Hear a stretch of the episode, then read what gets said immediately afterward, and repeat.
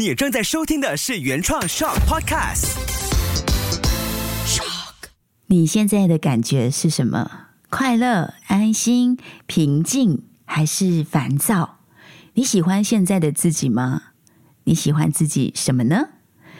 你有没有想过，有一天孩子可能会哭着对你说：“我不喜欢自己了，我不要自己了。”那我们大人应该要怎么样去拥抱这个处在高压状态的孩子呢？秋月的育儿天地，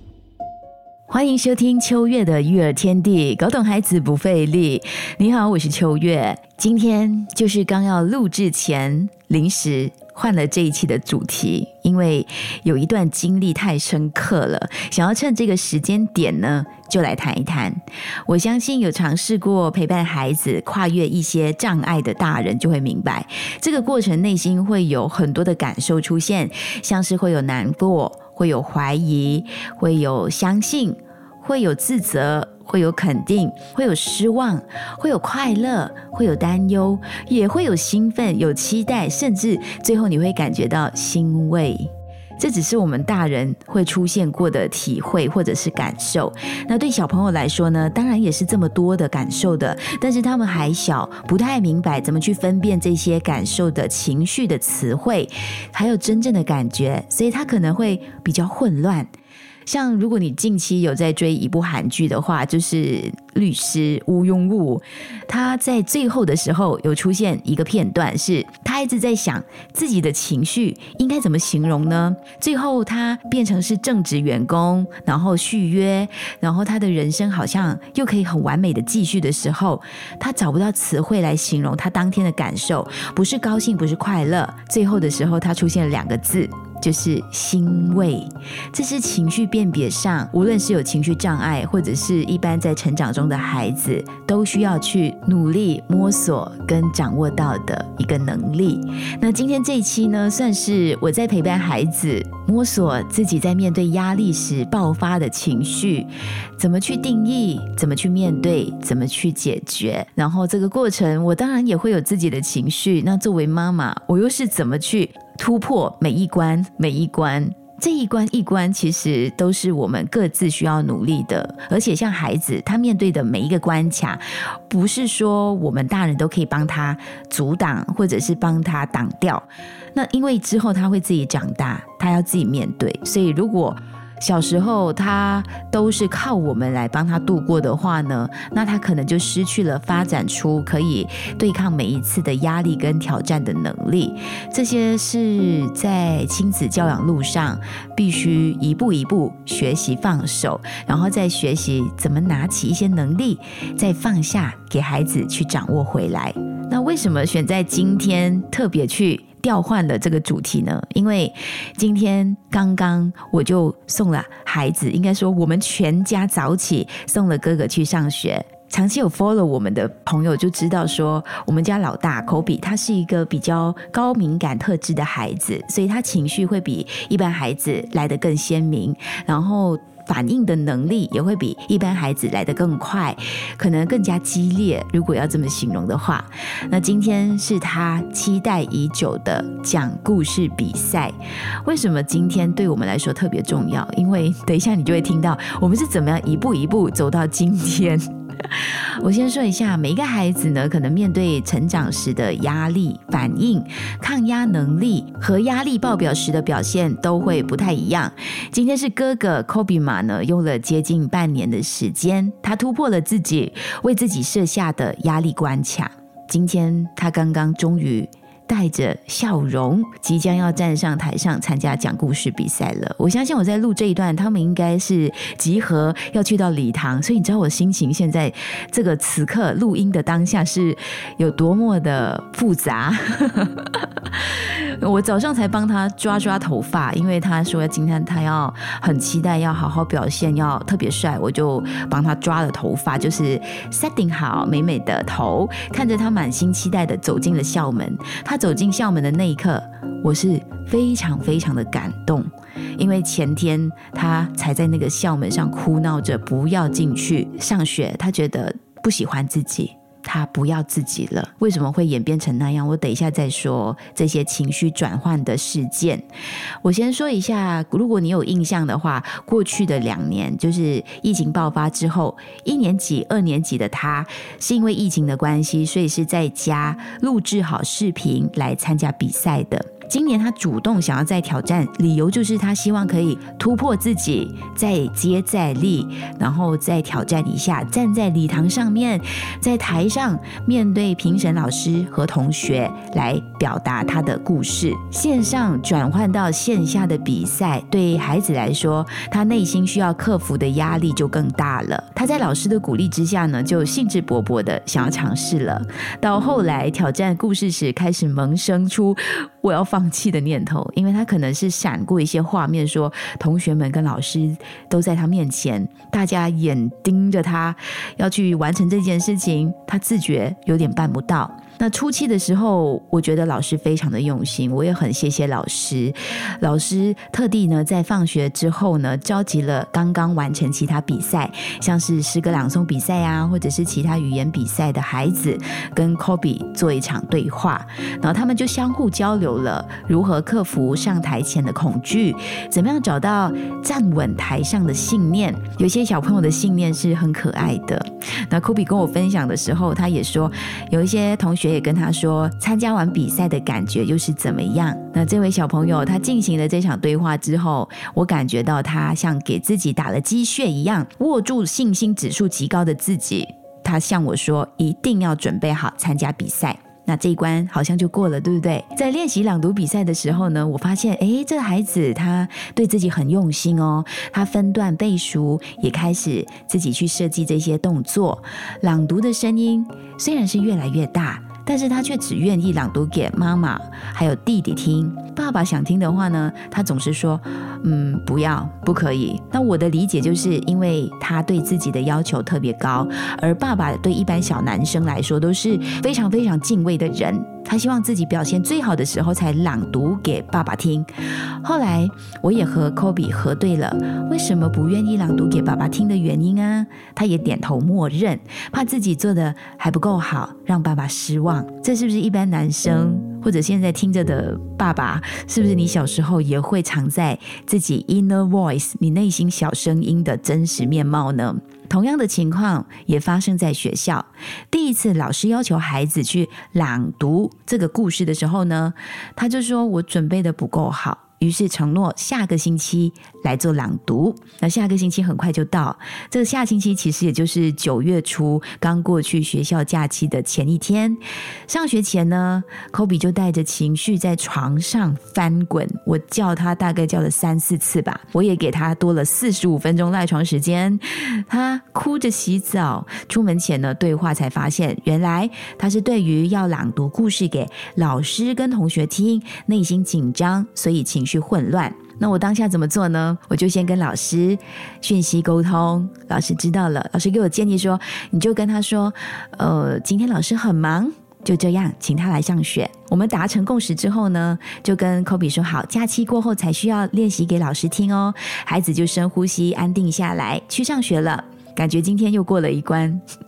那接下来就到学校假期一个星期嘛，假期大概有三四天的时间，我们有做练习。每一次我都会对孩子说出他进步的一个地方，多么微小的进步都要告诉他，他参加比赛的一个正面意义也要让他知道，让他去感受过程当中给他带来每一次的自我成长。像我会跟他说，哇，你这一次的声音听起来很有力量。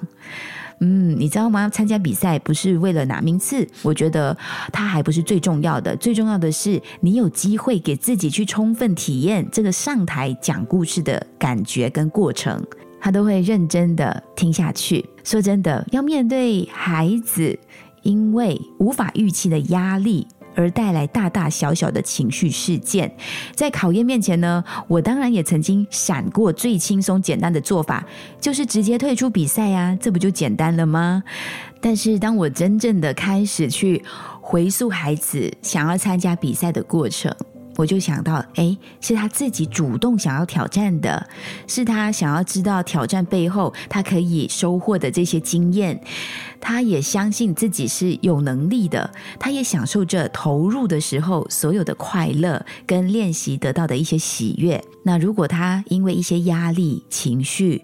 我就这么简单的一声建议他退出比赛非常的容易，但是要退掉这一些退还这些投入时所带来的正向感受和孩子自我的这种认同其实是不容易的，因为他已经在享受这个过程。如果我处理的不好，或者孩子他选择放弃的时候处理的不好，反而更容易留下一些我们看不见的内伤。嗯，所以要放弃其实后面也有一些需要做的功课，不是这么简单轻松就是做一个了断。那开学第一天呢，放学回来的 Kobe 他很兴奋，说起老师聆听两次朗读之后给他的建议，动作要大一点，声音要拖慢，要有高低起伏多一点，就很多的肯定，还说全班同学给他拍拍手，他感觉很开心很有成就感，他更期待比赛。是不是感觉我又过了一关？就在我以为一切都很 OK 了的时候呢，孩子在前天，就是录音之前的这个前天，他就突然间再度的大爆炸。这个爆炸的过程就是一般的戏嘛，就是早上起来赖床，不愿意去拖拖拉拉，然后上车之后情绪平复了，要到校门的那一刻，他跟我说：“妈妈，不要走这条路，走前面那条，我有话跟你说。”然后我觉得太快了，我来不及，就是转换我的驾驶盘，我就继续往校门的方向的那条路走去。结果他就把安全带放掉，然后整个人缩到了车底下，然后就大哭。那我我在开着车，我稳住了自己，就跟他说：“来，你冷静下来，告诉妈妈发生什么事呢？”他就哭着说：“我不喜欢自己，我不要自己了。”妈妈当下听到，心碎一地，但是还是要故作镇定，再问孩子为什么不喜欢自己，怎么啦，发生什么事，你能不能够哭完了冷静的告诉妈妈。我停在路边了，那我就说还有两分钟校门看起来要关咯，如果你确定今天情绪没办法掌控好，很多的压力，你可以回到家休息了，慢慢的再告诉妈妈。因为我发现这样子让他去学校，问题不会解决，他的情绪的这个状况呢，可能会爆发得更厉害。因为 Kobe 是一位高敏感特质的孩子，所以这方面呢，妈妈做了很多功课来跟他做情绪上的对话。那他觉得比赛的那一天越来越靠近了，自己没有办法面对，好像什么都做不好，甚至就开始说不喜欢自己，不要自己，觉得每一天去学校学习很压力。其实前一天他在处理数学题什么，他还非常有成就感。所以这孩子呢，他是在情绪或者焦虑一来敲门的时候，他整个头就开始撞击各种的情绪反应，所以他内在开始指责自己，也不想让我们都失望，各种的思绪就影响了他的情绪。回到家，孩子冷静下来，我就是紧抱着他，给他安全感，给他安稳，也告诉他我们都很爱你，也把学过的一些情绪的引导方法，像上一季，如果你还记得上一季 John 老师有来做客三集的节目，然后特别有提到 S E L， 就是孩子的社会情绪学习，那时候就用了一些方法，还有自己在实践中的一些教养的工具都拿出来跟他一步一步的去做对话。我就看见孩子他冷静下来了，他看见自己的内在情绪，我就问他，对于比赛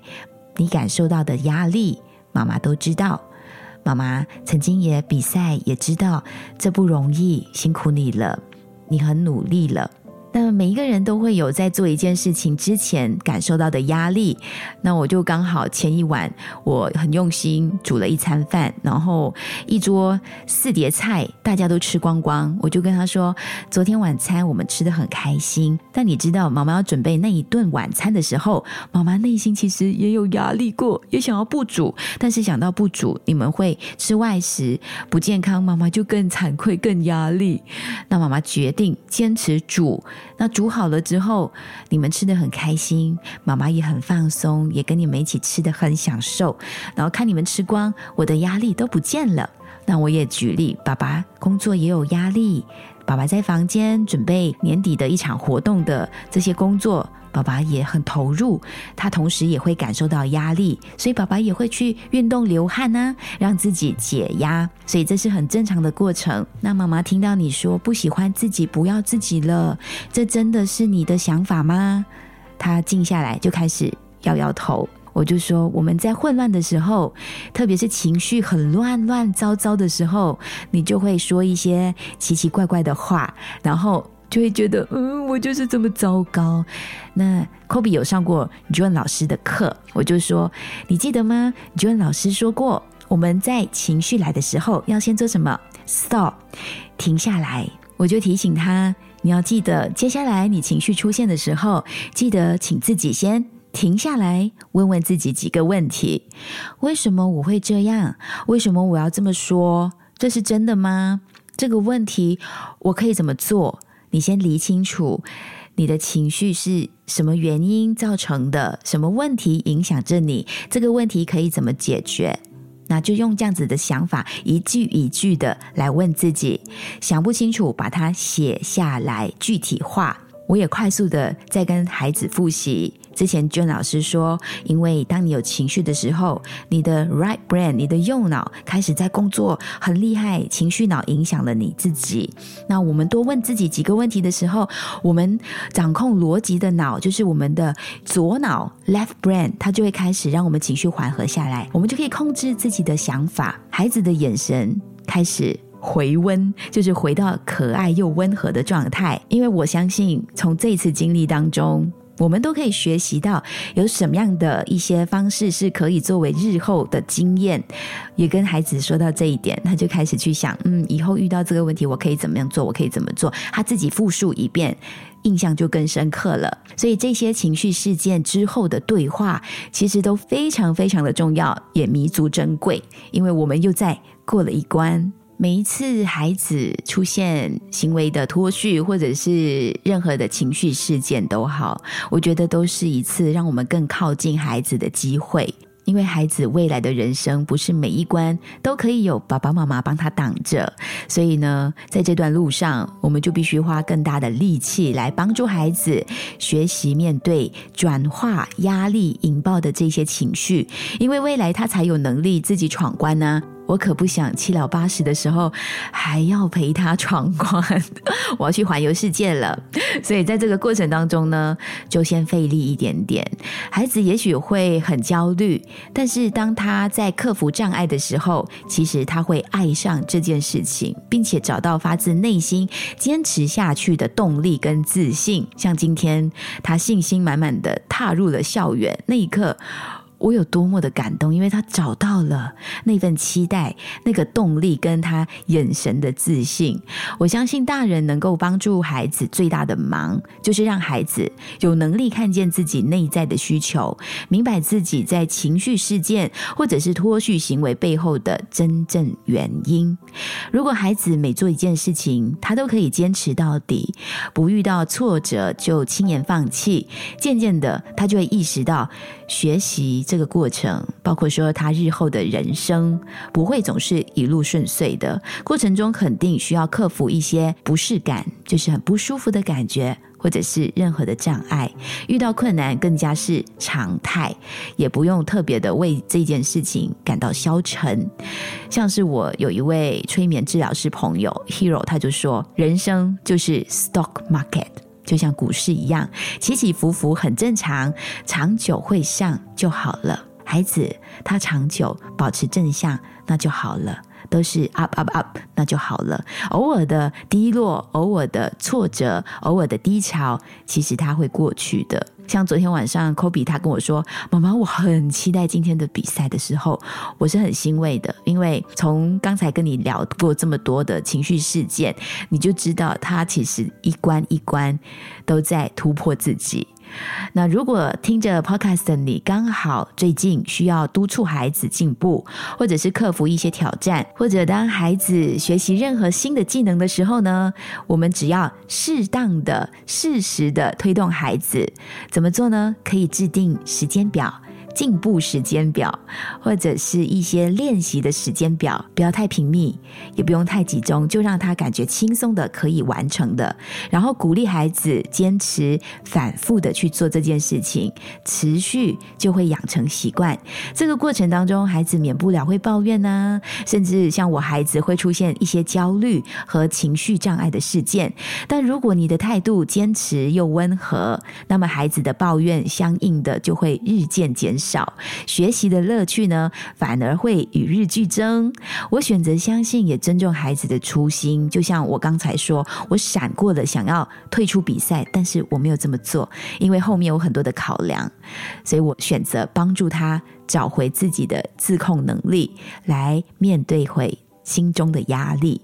关于怎么样去培养孩子抗压的能力呢？这里也找来了日本幼儿教育专家佐藤惠给出的几点建议。第一点就是给孩子放松的时间，当孩子遇到烦恼情绪不安的时候，适当的让孩子放松的时间非常的重要，也给孩子恢复调整的能力。第二点，教会孩子面对困难，遇到困难的时候，家长要引导孩子如何直接的去面对困难，解决困难，并且事后帮助孩子去总结他的收获，这些对话都非常的重要。第三点，教会孩子相信自己，告诉孩子他才是自己人生的主导者，想到就可以去做，相信自己，即使是失败了也没有关系，没有人会嘲笑他们。同时作为父母的我们更应该呢对孩子努力的过程加以鼓励跟肯定。第四点，教会孩子适应变化，要让孩子知道人生总是充满各种意外各种变化，所以要勇敢的去接受并且适应呢这些意外跟变化，从中呢才可以重新的去确立自己的目标。刚听过的四点就是日本幼儿教育专家佐藤惠建议我们可以帮助孩子培养抗压能力的一些小方法。